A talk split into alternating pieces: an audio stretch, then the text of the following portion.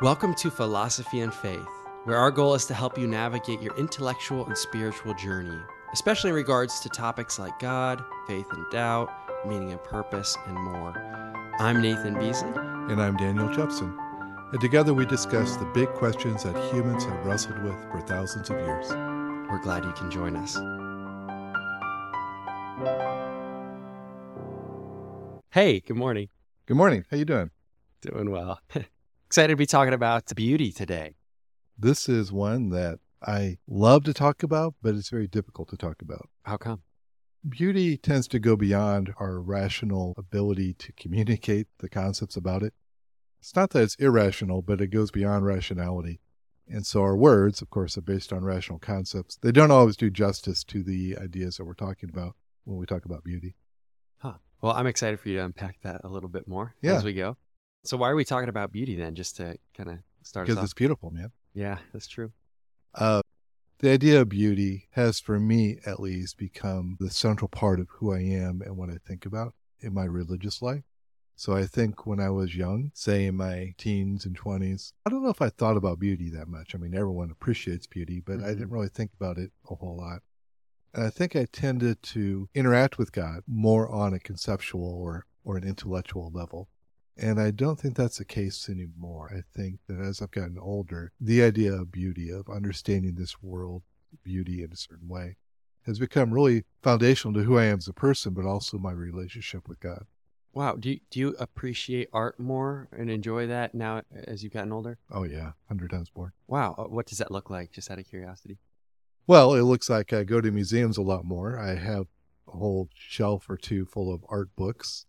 I also, of course, appreciate natural beauty even more than I did as a as a child or a teen. Yeah, I remember one time, a couple years walking with you, and you pointing out one of the trees on the path, and you were like, "Oh, this is that kind of tree," and you were like, "These are the only places. This is the only place where these are in Franklin that you're aware of." And I was like, "Oh, that's so interesting." You just appreciated the the tree. You knew what kind it was, and I feel like hanging out with you has helped me appreciate natural beauty as well more, just in trees and animals and that kind of thing. Well, that makes me happy. Yeah, yeah. Actually, I don't know if I've shared that with you before, but I do feel like that's a sincere, like, I notice it a lot more just by spending time with you. That makes me very happy. indeed. Yeah. And also, thank you for the nice Christmas gift of the Van Gogh book. Oh, yeah. That's enjoyable to look through and see his mm. work. Yeah. and I will say, for some reason, Van Gogh is my favorite uh, visual artist. And I'm not sure why. I can't really put it into words. I have some ideas. maybe we'll talk about that later. But Since that- we're here, can I just ask, like, why? yeah. You said you can't put it in words, but here, here. well, I'm not we sure I can put it in, into words. One of the things that we'll talk about today is that art has a way of expressing the beauty of the form or the essence of something in a way that's unique to human art. And I think some people, some artists, are able to do that in a very unique way. And to me, at least, Van Gogh is that person. Other people, other artists as well, but for me, he does that. You don't look at his art and you say, oh, that is a beautiful and perfect representation of that field or that countryside or that person. To me, at least, I see the essence of that thing, even though from a technical point of view, it didn't look exactly like that. Yeah. It's not realism. No. And realism is great, but we have cameras for that.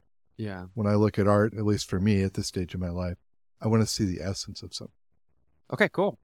So, beauty for today. Yeah, well, let me give you an overview of aesthetics very briefly. A lot of philosophers don't really delve into this at all.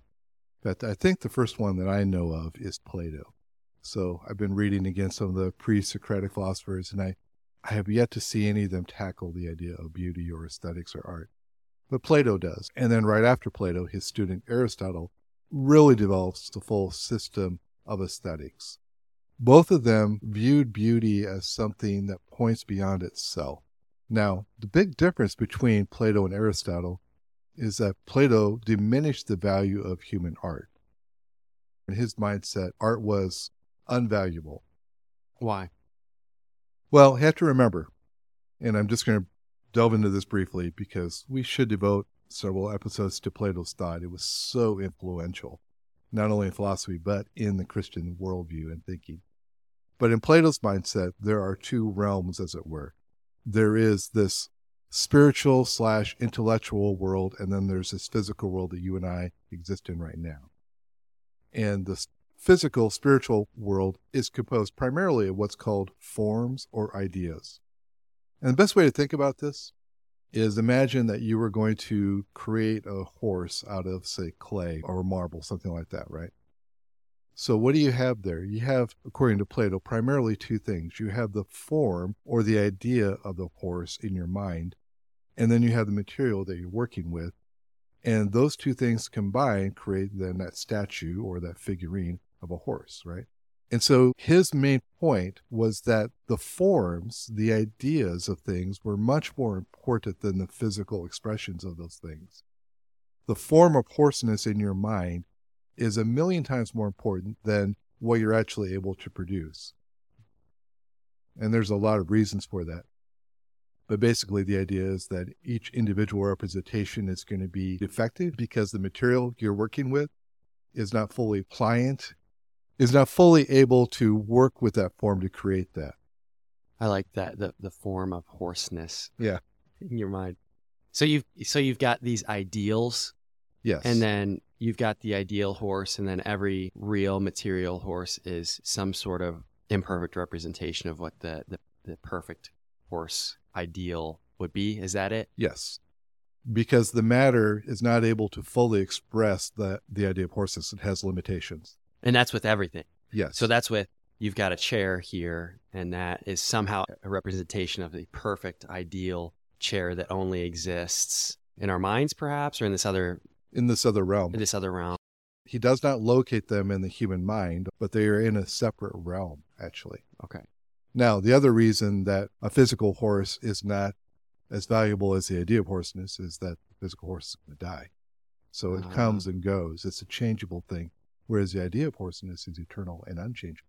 That's so interesting. But that makes sense why like he would devalue a painting or a sculpture or something like that because if I as a human am going to be closer to that form than a sculpture of a human, like that's going to be a degree even farther away from what that main ideal would be. That's exactly right actually.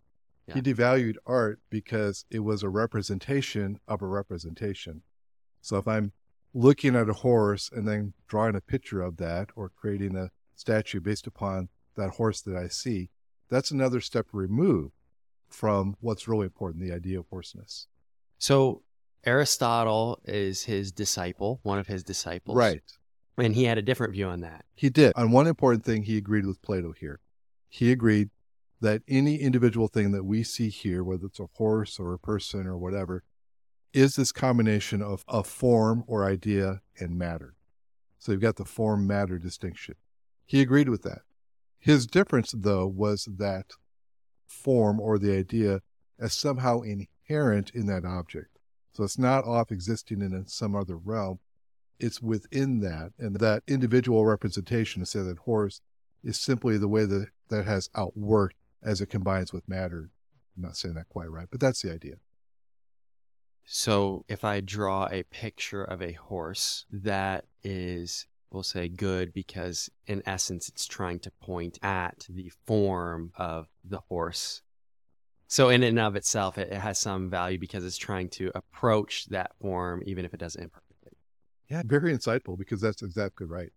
For him, human art is able to highlight the form even at the expense of reality because maybe what you're sculpting doesn't exactly look like that thing. Yeah. But you're creating this idealized sculpture or painting in order to bring out the beauty of that form. Mm. Now, probably the philosopher that, that has had the most influence in terms of aesthetics or beauty is going to be Thomas Aquinas. Okay, and he comes quite a bit later and from a different perspective. Right. So Aquinas is going to come a long time later, about 16 centuries after Aristotle. Most of the centuries before then, Christian thought did not have access to most of the writings of Aristotle. So they had the writings of Plato, which dramatically influenced Christian thought and Christian theology, but they did not have in that seminal period, the first 10 centuries of Christian thought, They did not have broad access to the writings of Aristotle. That's super interesting. So that's another future episode, I think, as we'll get into the Yeah. the influence of Platonism on Christianity. But so that was limited by archaeological discovery then? Won't go into the history of it, but a lot of the manuscripts were lost in the Western world. They, but they were preserved in some of the Arab lands and in the Eastern land, and then they were rediscovered. And that changed everything. So when you look at Augustine, who up to this point had been the most influential Christian theologian and Christian thinker, At least in the West. yes, at least in the West, definitely. What you see is a man who is synthesizing Plato with Christian thought in the New Testament or, or the Bible as a whole. When you get to Thomas, who's going to be in the 13th century, so in the 1200s, when you get to Thomas, what you find is this creative and fully worked out synthesis of Aristotle with biblical thought. Okay, so just to kind of give us a little bit of a chronological framework here, when are these guys alive? Plato is going to be dated about 425 BC to 348 BC, so three or four centuries before Christ. And then Aristotle's actually his student, so subtract about 30 years from Yeah. that. And then you've got Augustine, who's going to be the last part of the fourth century, so about 350 to 430. And then you've got St. Thomas, who is right in the middle of the 13th century, so right in the 1200s. Okay, so St. Thomas is picking up then on the writings you said of, of Plato or Aristotle? Aristotle. Aristotle, okay. Now let's talk about how Aquinas developed this. Okay, okay. First of all, he's going to give a definition, which is really not a definition, but it's as good as you're going to get.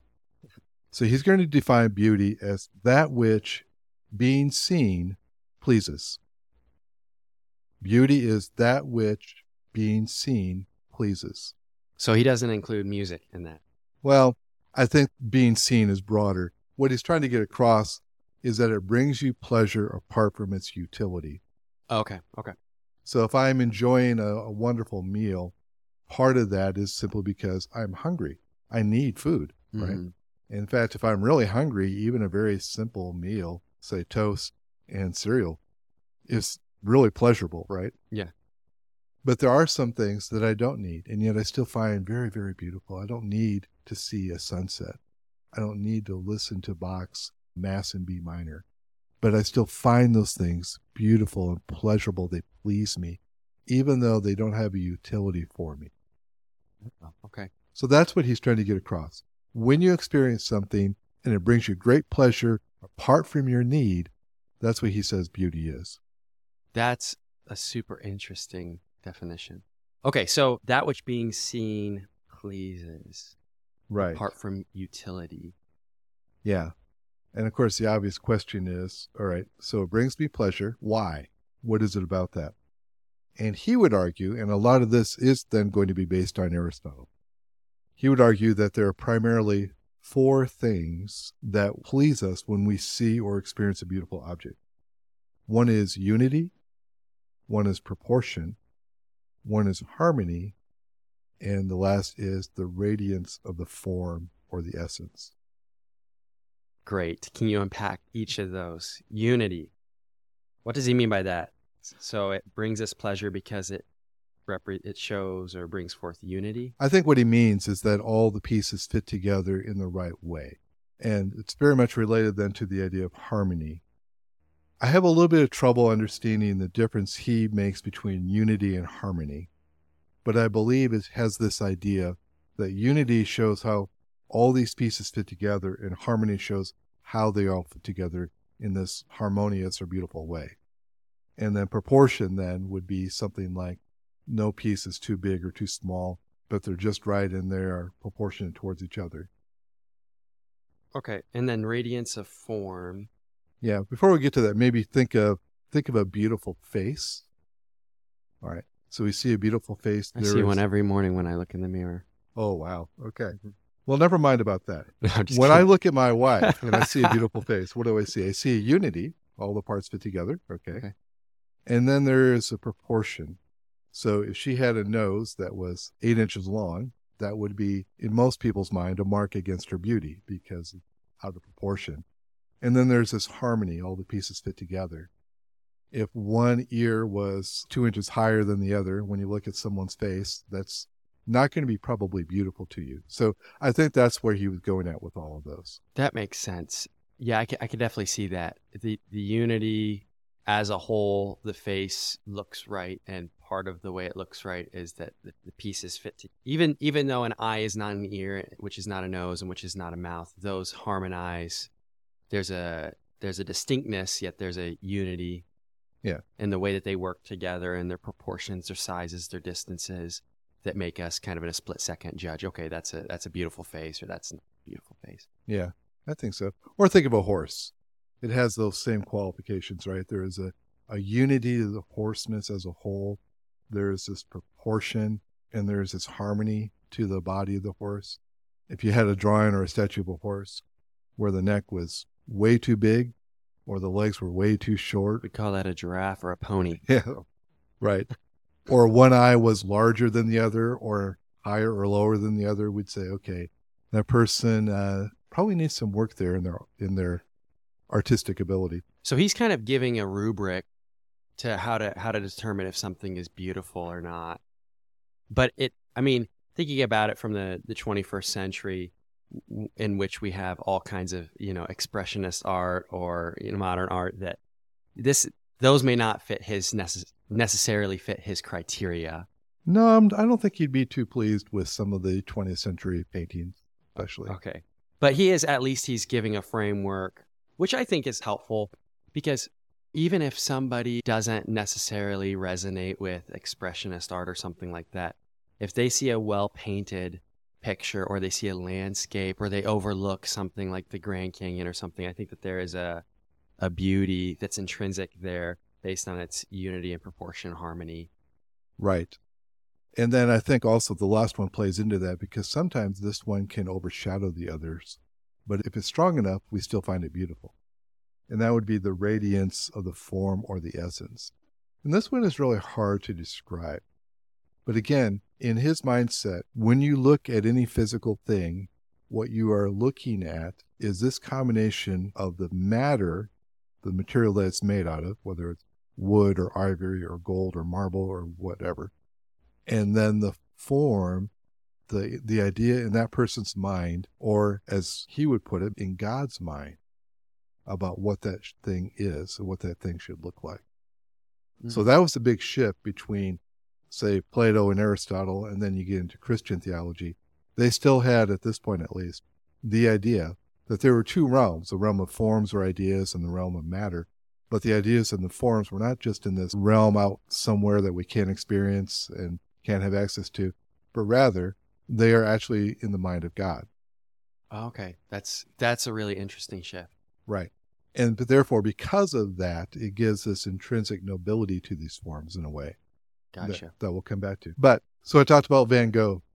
If you look at Van Gogh just as an artist with his sense of proportion and harmony, uh, yeah, you're going to have a few strikes against him. But at the same time, he and some of the impressionists that came a little bit after him I think, do such a wonderful job of showing the form or the essence of something, at least to me, your mileage may vary, that I don't really care as much about those. Because here I'm seeing something I don't usually see anywhere else. I'm seeing someone who is able to express in physical ways the form and the goodness of this thing that they're looking at, whether that's a person or a field or a mountain. So your criteria isn't how well that thing corresponds to reality, your criteria is exactly what they were getting after, which is I don't want to just show this. I want to show the emotion, perhaps, or the the feel that this landscape or person should evoke. Right. It was called Impressionism, right? That was actually a label given to it by someone who wanted to denigrate the movement. I think better, Impressionism should be called Expressionism because two things are happening here.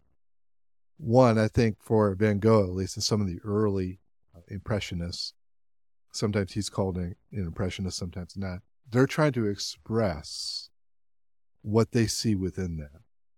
Hmm. Now, I think for some of the later Impressionists, they're actually trying to express how they feel about them, which is very different. We call them both impressionists. I, again, I think expressionism is a better word. But one is trying to express the beauty of the form or the idea of that thing and its meaning and value. And the other is more, much more subjective. This is how I feel about this. And I think that is the, the really big shift in art of the last 150 years or so. When I'm looking at Van Gogh, I am seeing someone who's trying to express what's objectively there. Okay. When I look at some of the later ones, uh, for example, Monet, but especially the people who came in the 20th century, I'm seeing someone who's trying to express their own feelings about what they see. Okay. Now it could be wrong. I'm not an art expert, but that's that's how I view the shift in 20th century art, especially. So you think that there's something just innately beautiful uh, that Van Gogh's able to capture in showing, like uh, I got some of his paintings in my head, but I don't remember what they're called. but there's the one of the man who's sitting on the chair who's sorrowful. Yeah. It's very famous, or Starry Night, or something, where he's trying to show the innate beauty of that particular. Let's take the man who's sitting on the chair who's sorrowful. I think that's one of the more popular. Like he's trying to not just show kind of how he's perceiving that, but the innate feeling, impression of that scene. Right. He is trying to express visually what grief is. Or when you see Starry Night, probably his most famous painting, and I won't quibble. To me, it's not necessarily my favorite out of his, but it's it's a great painting. Obviously, the stars were not that large; they did not swirl like that. Mm-hmm. But he is creating this scene where he is trying to get at the the beauty of that beyond what a photograph or a hyper realistic painting could do. Yeah. And coming back to Aquinas, I think Aquinas would be okay with that. I think I'm okay with that because I feel like there is some objective worth or beauty or value in what he's seen. And he's trying to convey that. There are some things that express the radiance of the form. Talk about natural beauty.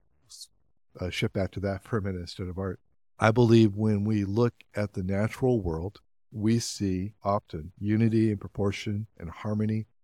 But even more than that, we see the radiance of something beyond itself. Maybe not a form, but an idea of something very, very real. And for me, at least, those are all connected to the greatness and the wonder and the mystery of God Himself.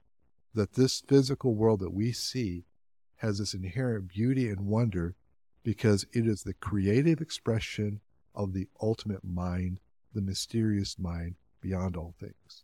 So when I look at, for example, a Grand Canyon or a mountain, what do I see?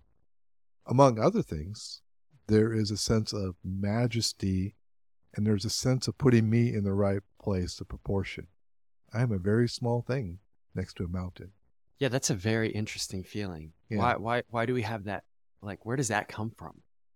I don't know exactly where that comes from, other than the fact that understanding and experiencing the size differential between me and this majestic thing maybe is an echo of the great difference, the great qualitative difference between myself and God. That His majesty and His wonder and His wisdom and His power are like that mountain, and I'm like this person standing next to it that you can barely even see. I think is probably something like that. That when we experience the beauty of this natural world, we are experiencing that as pleasurable because the deepest part of us, made in the image of God and understanding some things intuitively about God, we get that. There is a majesty here that is not human. It's not limited to me or even all humanity. It goes far beyond that. And there's a part of me, there's a part of me that wants. I feel like it's tough because sometimes I feel kind of numb to the be like, you know, there's a song by a band that I like that says something along the lines of like they say a picture's worth a thousand words, but now I just like get a thousand pictures on my phone as I scroll throughout Oh, my day or yeah. something that's kind of numbed the effect of seeing beauty because it's just so prevalent through Instagram or, or whatever. But when I'm not numb to it, Yeah. there is something about seeing either things that are really big, like a mountain or even, you know, down in Brown County State Park overlooking the forest, especially during the fall with all the colors. Or sometimes seeing pictures like, you know, the Hubble, new Hubble telescope images, all the color and the, the movement of the galaxies that are just like specks. And there's a sense of awe there. But then also in the really small things, like looking at the intricate details of a flower or an insect or something like that, that both somehow evoke an emotion of like, wow, that is really good. And I think that that to me points to okay, these are creative expressions of a creator God who is innately good and beautiful and creative. And so there's a way in which those things radiate, in my mind, the glory and majesty of God. Yeah. Yeah, I get that. I'm glad you pointed out about seeing very small things because they're the other side of the scale, right? We see something incredibly small, and yet we see the beauty in that. We see the fineness of the details and how they all work together. Oh, it's incredible. Yeah. And I think it reminds us again of our place within this vast scale of the universe, scaling both up and down with wonders. Yeah. And I mean, I'm just thinking about the unity and harmony, something like DNA yeah. You, you know, where it is all uni- unified because it's one thing, but the complexity that works harmoniously together in order to create the form that DNA is different. Or did you see the article about the smallest animal based on scientific criteria that lives on the moon are those like micro bears things that they, they think are probably were on the space ships that landed. Did you see that? I did not. Micro bears? They're like tiny little, tiny little microbe, but they look like bears. And so they're called, you should Google it real fast. I think they're called micro bears. But this is going to be an interesting podcast. Listeners, you're welcome. We're talking about micro bears on the moon. All right, I'm Googling it. Yeah. You see them? Um, I haven't seen pictures yet.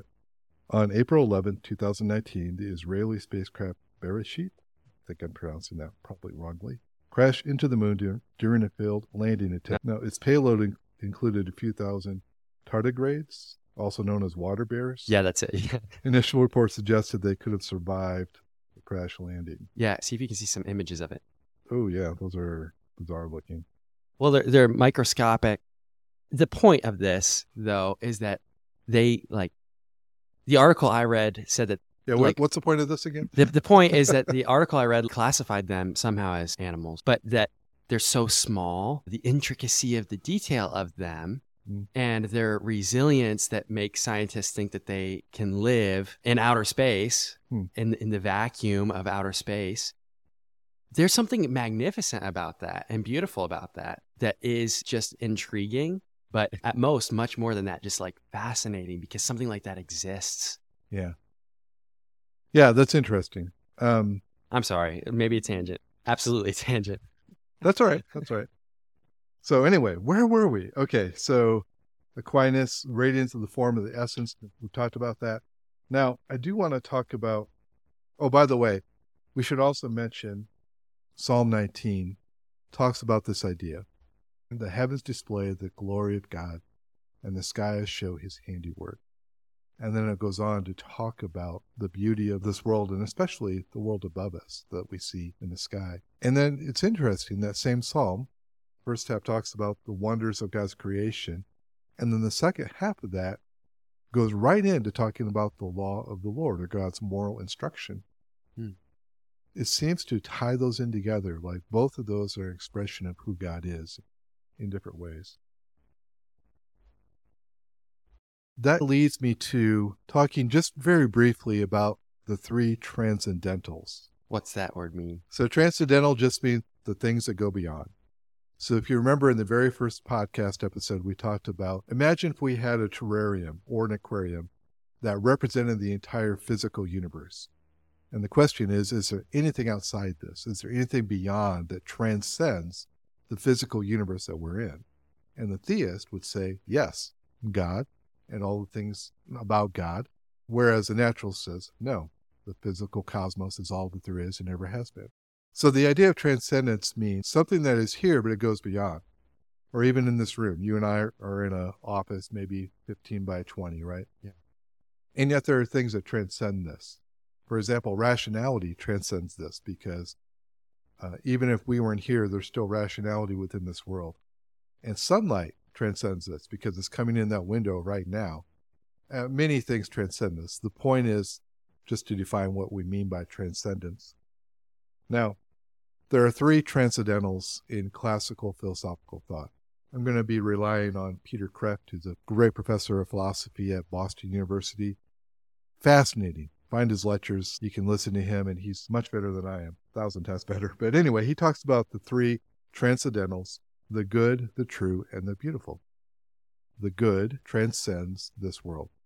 There is a goodness that exists before and beyond creation itself. And also the true. There is a truth that transcends this world that we're in. So if you and I were not here, if humanity is here, if humanity as a whole had never existed, there is still truth. And then lastly, the beautiful. So there are things that are beautiful that don't depend upon us or our judgments. They're beautiful in themselves. They transcend our judgments or even our world because they're part of who God is. So that's what I mean by the three transcendentals. So you're defining transcendental as they exist even without human needing to exist.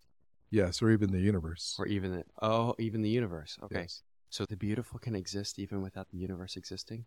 Mhm. Because of the val I mean, I feel like those are very material things.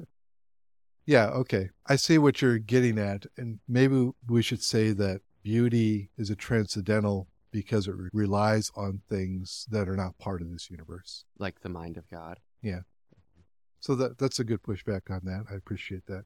Yeah, I'm just thinking, well, we're limited by our senses. So I perceive beauty based on the, the physical expressions of that. So if there is no material expression of that, then that seems like that would be hard to exist. Yeah, I get that. Maybe uh, when we talk about the next part, that will flesh it out a little bit. And again, I'm relying on Peter Kreeft for this distinction, which I think is very helpful, very fascinating. Three transcendentals, the good, the true, and the beautiful. These are recognized from all the way back from Plato as these things are what we are infinitely attracted to. We always want these things and we're we don't want just a bit of truth or a bit of beauty. We want all that we could experience, all that we could take in. So it's not like food. It's not like something here that we can be satiated with. We have an infinite inborn desire for these things true, the good, and the beautiful. Now, he makes a distinction, Peter Kreeft makes a distinction between the order of being, how these things relate to each other in the order of being, and the order of attraction. But they're all based on God and his ways. So the order of being is, first of all, God. God and his ways and his thoughts and his values are the ultimate expression of reality. They exist apart from this physical universe. If this physical universe stopped existing, or if it never had existed, still God and his ways are there. So he is the ultimate reality, the ultimate being. And then truth then is what corresponds to reality. So you have reality, you have probably different levels of reality, different facets of reality. A shadow or a dream is not as real as you created the shadow or the dream. You are not as real in a sense as God himself because you are contingent upon him. But there are there are real things. The true is what corresponds to reality. So it's almost like it's that reality put into concepts and words. The good is the right response to reality. And that's mainly morality. It includes morality, but it goes beyond that, I think. So it's like the right response to reality. If something like family is more valuable than that chair, so I should value my fam. I should respond differently to my family than to my chair, Yes. kind of thing. Okay, Let me give you a, a couple examples of this. Okay. thanks, because mine is not good. No, it's, it's actually not bad. If Christianity is true, you have God and his ways, and then you have the truth that flows out of that reality, including the ideas, for example, that lying is wrong. Okay. Right. So the good then is that I try to be an honest person because of that truth, that lying is wrong. Or if God is who he says he is in the Bible, and he is a being of ultimate love, then ultimately I should love other rational beings that I come in contact with above my own physical desires. So I should prefer to love my wife and do what's right for her rather than my own fleshly desires even if I were in a position to say commit adultery or something like that. All right. So in that case, the truth is that my wife is infinitely more valuable than the momentary pleasure that that would bring me. The good is then realizing that in my decision making. So I'm not going to put myself in positions where I'm going to do that, or even, if possible, be tempted to do that too much. Hmm. And then finally, the beautiful is simply the expression of these things within this universe. First, I put down the physical expression, but physical would maybe exclude the idea of music. Music is physical, right? But I think to make it clear, we'll just say beauty is the expression of that reality within our world that we experience. So things aren't good or beautiful just because God says they are in this perspective. Things are good and beautiful because God's nature is true and good and beautiful and the fullest expression of reality. And so then I could see how truth corresponds with God and then good corresponds also with what is true, which corresponds with God. And then beauty corresponds with what is good, which corresponds with what is true, which also corresponds with God. There's there's definitely a, a flow here that all kind of corresponds with how we think and understand God. Yes. That's what I'm trying to get at. And that again, I'm basing this on Peter Kreeft. This is an original. That's the idea that the transcendentals are linked to each other and ultimately grounded in God. Ultimately grounded in God that is good because that gets at the heart of what we've been trying to do as we've explored different worldviews is that there's an internal coherence and this kind of shows. Because what is true is epistemology and what is what is real is metaphysics and then what is good and what is beautiful are value theory ethics. So i mean it's so yeah god and his ways would be ontology or metaphysics what is real. Yeah. And then the true would be epistemology the good would be probably you would regard that as value theory, and then the beautiful is one part of that. Yeah. If you're going to make that into different realms of philosophy, as we've been talking about. Yeah. Now, what's interesting here is that the order of attraction is different than the order of being. The order of being is God, and then the true, the good, and the beautiful. But the order of attraction for us, the way that we experience things, is reversed. We experience the beautiful which should then point us towards the good, which should then point us towards the true.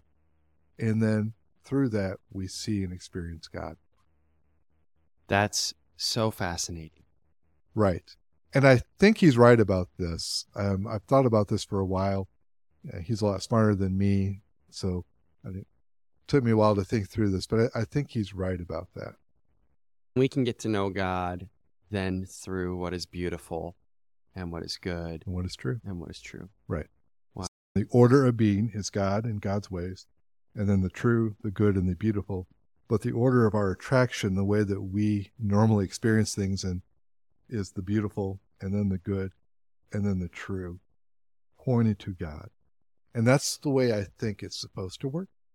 So that's why when I see something very, very beautiful in nature, especially, I see it as, and I experience it as beauty but at the same time, there is a goodness to that. It's not just that I like the beauty, it just seems good and it seems right. It seems truthful that there is this beautiful thing that I'm experiencing that points beyond itself to the majesty of the one who made it. So, something like that. That, that, I mean, Aristotle seemed to be pretty spot on then in that sense that those things that are beautiful do point to something beyond themselves. Yeah. Did you mean Aristotle or Thomas? Well, both. Okay. I guess. Yeah. I mean, er- Thomas is pointing that to God. Right. But Aristotle is also right in the sense that he, he recognizes that the beautiful thing points to something beyond itself. Gotcha. It radiates some other form. Thomas p- putting that in the nature of God, I think, is is the, the helpful critique there. Okay. Or expansion. Yeah, that's a good point. Thank but, you. Yeah. All right. Well, we could develop this more, and maybe we will. But I want to talk about the alternative here from a naturalistic perspective because I think it highlights the beauty and the meaning of what we've just talked about. But it also shows into sharp relief the worldview that you get with naturalism versus the worldview that you get with Christianity. So, yeah, why don't you help unpack then kind of how the uh, naturalist perspective would understand beauty. All right. Most of them don't touch it. Really? Yeah. Because it's a difficult concept, even in the best of terms, but especially once you eliminate God and transcendence, really, you have a difficult time accounting for beauty. The standard way, then, that you have to default to, if you believe, as a naturalist does, that there is nothing that transcends this physical universe, that we are here pretty much as an accidental collocations of atoms, as Bertrand Russell put it, that we are here solely by unguided natural selection. That's that's how we are shaped, including our mind, therefore our sense of beauty. Then ultimately what happens is the only theory of aesthetics that you have is that you value some things because you are shaped by natural selection alone to value those things. That's the only game in town, So, how would natural selection shape people's values? especially beauty. Yeah. Okay, so let's take this in twofold. One, why do we find beautiful people attractive? And then secondly, why do we find natural beauty attractive? I think the beautiful people one we can understand. The argument here that the naturalist makes is that beauty is a visible expression of the reproductive health of that person. Okay. So when I see someone beautiful, it's not that I am valuing them simply because they might reproduce more of my gene. It's not like that. But rather, my mind has been shaped by generation and generation, thousands of generations, to value certain traits that my ancestors found increased fertility and evolutionary fitness, therefore. So, for example, a woman who has long, luxurious hair, well, at least in ancient times or previous generations, many times past, that was a sign of good health. And hmm. you'd want a woman who had good health. What we associate with youthfulness, like clear skin, lack of wrinkles, a firm body, well, obviously, from an evolutionary perspective, if you're looking at, say, a 20 year old woman versus a 70 year old woman, the 20 year old woman has those characteristics and the 70 year old woman doesn't. And only the 20 year old woman is actually going to be able to bear you children. So your mind has been shaped to value certain characteristics, even in men.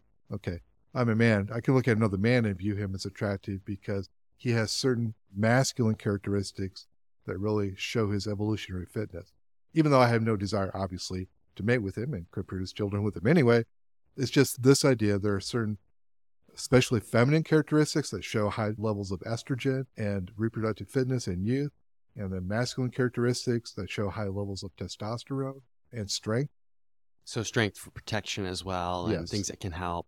So, that's why women might find men of certain physical physiques more attractive, is because over time they've been conditioned to see not just that they can help them have children, but that they can protect them in different competitive situations or Mhm. something. Exactly. Okay.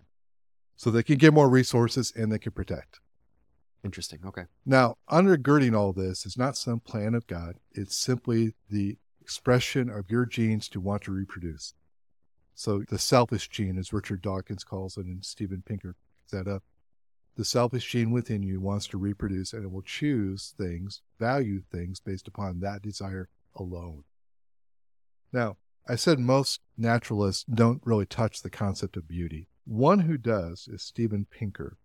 So we've quoted him before. He's a professor of psychology right now, but he's done most of his more famous work in the field of science, popular science, and evolutionary theory as an evolutionary biologist. So he's trying to interpret the human mind based upon natural selection alone. And he does this probably in a more convincing and certainly more thorough way than any other naturalist I've seen. He wrote a book called How the Mind Works. It's one of the few that I've seen, actually the only one I've seen from a naturalist, that delves into the idea of how natural selection would have selected for what we find beautiful. For example, this part doesn't necessarily deal with beauty, but human valuing. You have a baby now, don't you? We do. Yeah. Now, I bet you think you love that baby. Actually, he's 10 months old. 10 months old. Well, still a baby. So I bet you think that you love him. I, I'm pretty sure I love him. Okay, maybe. Steven Pinker writes We now understand why many animals, including humans, love their children, parents, and grandparents. These individuals share the same genes, and the genes are manipulating the meat puppets, that's you, to protect the genes. When a mother watching her son enter surgery wishes she could take his place, it's not the species or the group or her body that wants her to have this most unselfish emotion. It is her selfish genes.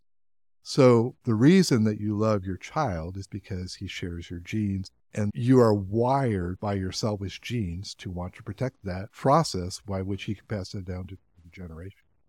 That's so interesting. Yeah. And that also comes then in, in romantic love. You would think that maybe you would view that woman and as you would have some choice in loving her because of their internal worth, right? Yeah. But Steven Pinker writes that if, if your choice was purely rational, then the object of your desire could predict that by the law of averages, someone better would come around sooner or later and that you would dump them like a hot potato. But it's clear that your choice is partly, I'm going to read this again because I want to get the quote. So he says that if your choice were purely rational, then, quote, then the object of your desire could predict that by the law of averages, someone better would come around sooner or later and that you would dump them like a hot potato. But if it's clear that your choice is partly involuntary, partly directed to that unique individual as opposed to that indiv- individual's list of qualities, that gives your partner some assurance that you're committed. So basically, what he's saying is you don't really have a choice in choosing to love the woman that you love. It's also this expression, and it's mostly involuntary. And that by itself, it kind of gives her and, and you the assurance that it will stick. So it's deterministic based on my biology. Yeah, he's pretty deterministic because he's a very consistent naturalist. That's so interesting. But what's he saying then? That by the law of averages, sooner or later, as my wife and I grow older, there is going to be a younger woman who is more fit to to bear children Yes. than my wife will be.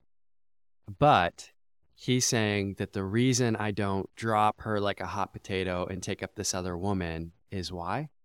Well, partly because it's not a voluntary choice that you love and are committed to your wife. It's not a rational choice. It's subconscious. It's working on the gene level instead of the intellectual But how and does the value level. but how does the gene level help in that situation if I want to what's the right word?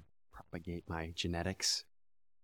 I think he would say that it does so by creating strong human bonds that consistently raise children and grandchildren over generations. Okay. So so it's more it's more about trying to help continue the evolutionary fitness of my family because my son now has my genes and he still needs the family dynamics in order to grow an, uh, an evolutionarily fit human who's continuing to spread the genes. Yes, Okay, I mean that's an argument for sure. it is. That makes sense. Yeah, it's an argument. I think probably evolutionary theory about why we value beautiful people is stronger than the natural part.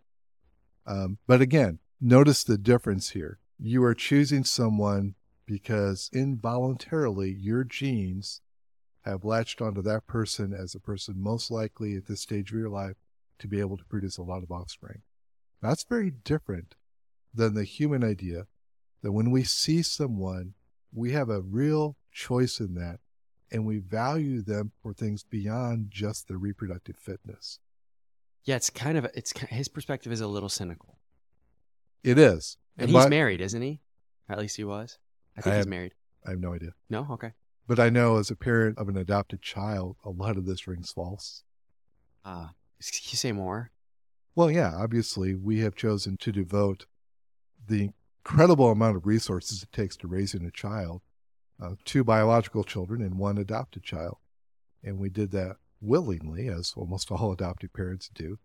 So, that idea of adoption and the altruism of adoption, altru- altruism in general, is very difficult to explain on evolutionary terms alone. Yeah, that's interesting. But I don't want to digress on that. Can can I just say props to him for using meat puppet though? That's just been in my mind. Uh, he- that's right, right? He said meat puppet. Yeah. He called me a meat puppet Yes, he did. in his academic work. That's what 600, 700 pages long. Uh, yes. And in fact, I think Richard Dawkins expressed it best. I think it was him who said this verse that your body is just your gene's way of creating more genes. Huh. So you are a meat puppet. I like that. Yeah. Like the that. puppet master is your genes. Gotcha. At first, I was thinking the puppet master. Does that point to a puppeteer, like a god? But he's he's not saying that. He's just No. saying that I am a passive, responsive. I don't know if he put it passive responsive, but yeah, the idea is basically your body, including the choices you make, are being puppeteered. Is that the right word? Yeah, I think so. By your by your genes. That's so interesting. Your genes' desire for reproduction specifically. What a fascinating. You know what the thing is, though? I, I don't mean to digress, but there's certainly shades of truth to wanting to continue to love our families. And some of that is certainly grounded in genes and in biology and that sort of thing. That, yeah, I want to protect my family because they are family. And part of family is not just a societal bond, but a genetic bond. So I, I could certainly see shades of truth to their to their credit that there is probably something working at the genetic level for this. Yeah, I'm glad you point that out because I think you're probably right. There are some parts of this that are true or they're true to a certain degree. And remember, for a Christian theists like you and I, we are able to fit that into our understanding of reality quite well. We would just say this is how God used part of the human process of evolution as he guided it along. So I can be a six day creationist or I can be a theistic evolutionist, someone who believes God used that process. Either way, I'm still a theist, right? Yeah. Philosophically, I'm in the same camp. But if I'm an atheist, if I'm a naturalist, I don't have that option. This Yeah. is natural selection, unguided natural selection is the only game in town for discerning how we became who we are and why we value the things that we. Interesting. Interesting. All right. One other thing he- Steven Pinker talks about, and again, full props to him for talking about this from his perspective when most naturalists just kind of punt here. And that is why we value natural beauty. All right. And some of this is going to apply to art as well. And basically, it's the same mechanism, just working in a different way. So the same mechanism is that your genes want to reproduce themselves and continue that reproduction on through many generations, right? That is the mechanism. The way it works for natural beauty is a little bit different than the beauty of a potential spouse or mate, but it's the same naturalistic explanation. So he devotes several pages to this. He says that for most of human history, humans evolved on the African savanna. And that this type of environment then becomes associated with what we desire because it gave evolutionary advantages to our ancestors. In other words, the people who formed what we value today through those many, many generations. What advantages are those? Well, you have wide vistas, right? So you can see potential predators coming at you and you can see prey. And So we would now view landscapes as something kind of innately beautiful. exactly. Okay. Okay. Yeah, so wide open areas. And then he would talk about why we value animals and why we find animals be beautiful because we eat them. Or sometimes we're eaten by them. But either way, we have to pay attention to them. And that's the idea that we have to pay attention to these things. Therefore, they're kind of hardwired into our mind that this is something we want to look at. And what about flowers? All right, we all find flowers beautiful, right? Most people do. And again, it's a very naturalistic explanation. Well, you have to remember that in the underbrush, different plants have different properties. Some could kill you, some would heal you, some would feed you. And they're all going to be green except for the flowers. That's how you're going to distinguish them at least at first glance. Therefore, the more you paid attention to flowers, the more likely you were to succeed in that environment and pass on your genes. So it's very utilitarian, Exactly. which is interesting because then it's no longer in the realm of beauty. It's mostly just, oh, well, you had to pay attention to this for evolutionary fitness. Yes. Okay. Now, what about something like um, a sunset or the sky? Yeah, he gives no explanation at all for that. I wonder if he would say something like meteors or, or, or something like that that would. I'm sorry, he does give an explanation for that.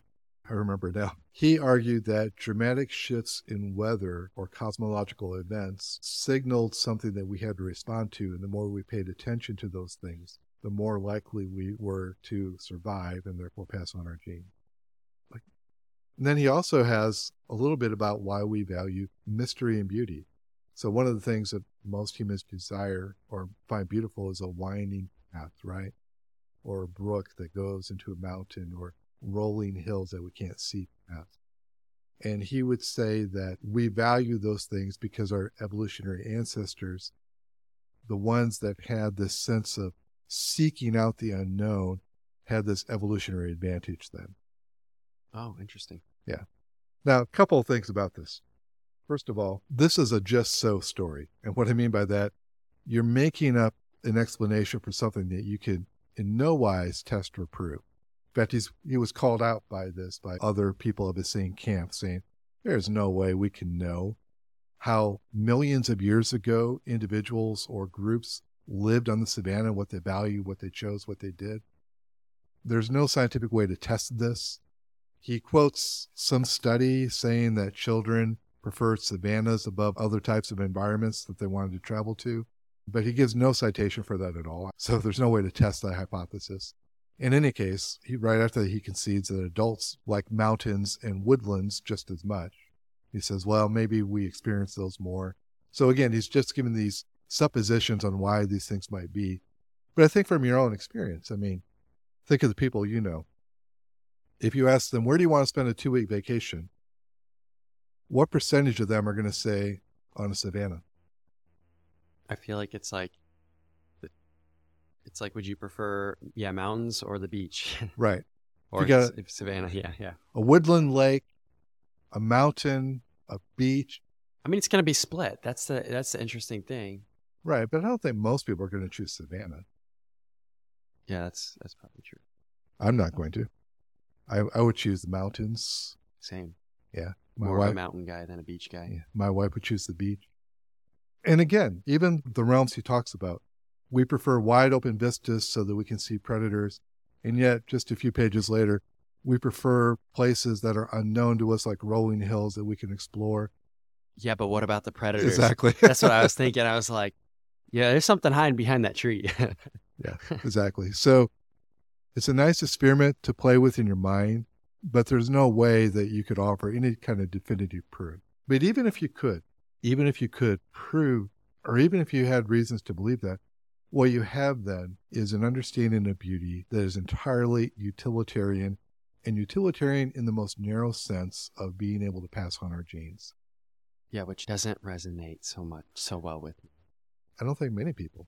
I mean, to tell someone that they value sunsets because our great ancestors took notice of cosmological events and therefore they were more fit, or they value flowers, not because of their inherent beauty, but because maybe some ancestors a few thousand generations ago paid attention to flowers and therefore they increased their evolutionary fitness, or even broader, that you love your spouse for evolutionary reasons only, that you love your child Yeah. only because Wow. you're a meat puppet being manipulated by your genes to pass on your genes more fully? I was just thinking that's not a very romantic thing to say to your spouse. No, I wouldn't I wouldn't go there for Valentine's Day is coming up. Honey- Probably don't. Honey, why do you love me? Well, because But uh, the reason I want to highlight this, and again, I give full props to Steven Pinker for actually putting it down on paper, even though I think he's fundamentally wrong. He does what most naturalists don't. But I think by doing so, he highlights the beauty of the Christian understanding of beauty. Though we may not understand how it works exactly, even though I certainly cannot explain it as well as it could be explained, I think we get that the things we experience around us that are beautiful are beautiful objectively. They have beauty in themselves, not just because in some way they increase my reproductive fitness, but because they're beautiful things. They're beautiful things because beauty is a real thing that transcends my life and my desires, my genes' desires. It's an expression somehow, in some way, of the wonder and the grandeur and the majesty of God who made all things, including those things that we find especially beautiful. So that's the difference. And that's why, to me, even if I had a thousand reasons for doubting God's existence, and even if naturalism or atheism was compelling on other grounds, I don't think I could get there because it doesn't ring true to the deepest parts of who I am. yeah, you see something beautiful and you know in your soul that there is something innately beautiful about that. Yeah. And not just utilitarian. Yeah. And yes, and I'm not just disregarding facts for desire, because, like I said, I don't think you can establish the naturalistic viewpoint at all. there's no proof or evidence. You can't run science experiments to prove most of these assertions. I'm not rejecting facts for desire. I am looking at two different ways of understanding beauty within this world, neither of which can really be proven. And I'm saying one of those is lovely, meaningful, moving, and the other is shallow and reductionist. And I'm going to choose the one that is beautiful, the one that gives beauty meaning. So that's where I am. That's good. That's really good. Well, any other thoughts or questions? My my mind is drained. I don't think so. I think this was really good and helpful. So thank you. Yeah. I think sometime we'll come back to the idea of the three transcendental we've talked about today. Aristotelian philosophy or Platonic philosophy. Right. Probably get some more into St. Thomas. Yeah. But for now, I would just say enjoy the beauty of the world around you, whether it's in a person's face, a person's action, whether it's in the music that you hear or the sunset you experience. Enjoy them. Enjoy God in them and enjoy them in God. That's all. Thank you. Thanks so much for listening. If you like what you hear, click follow or subscribe depending on your platform. Check the notification bell so you're up to date with new episodes and leave us a review. Until next time.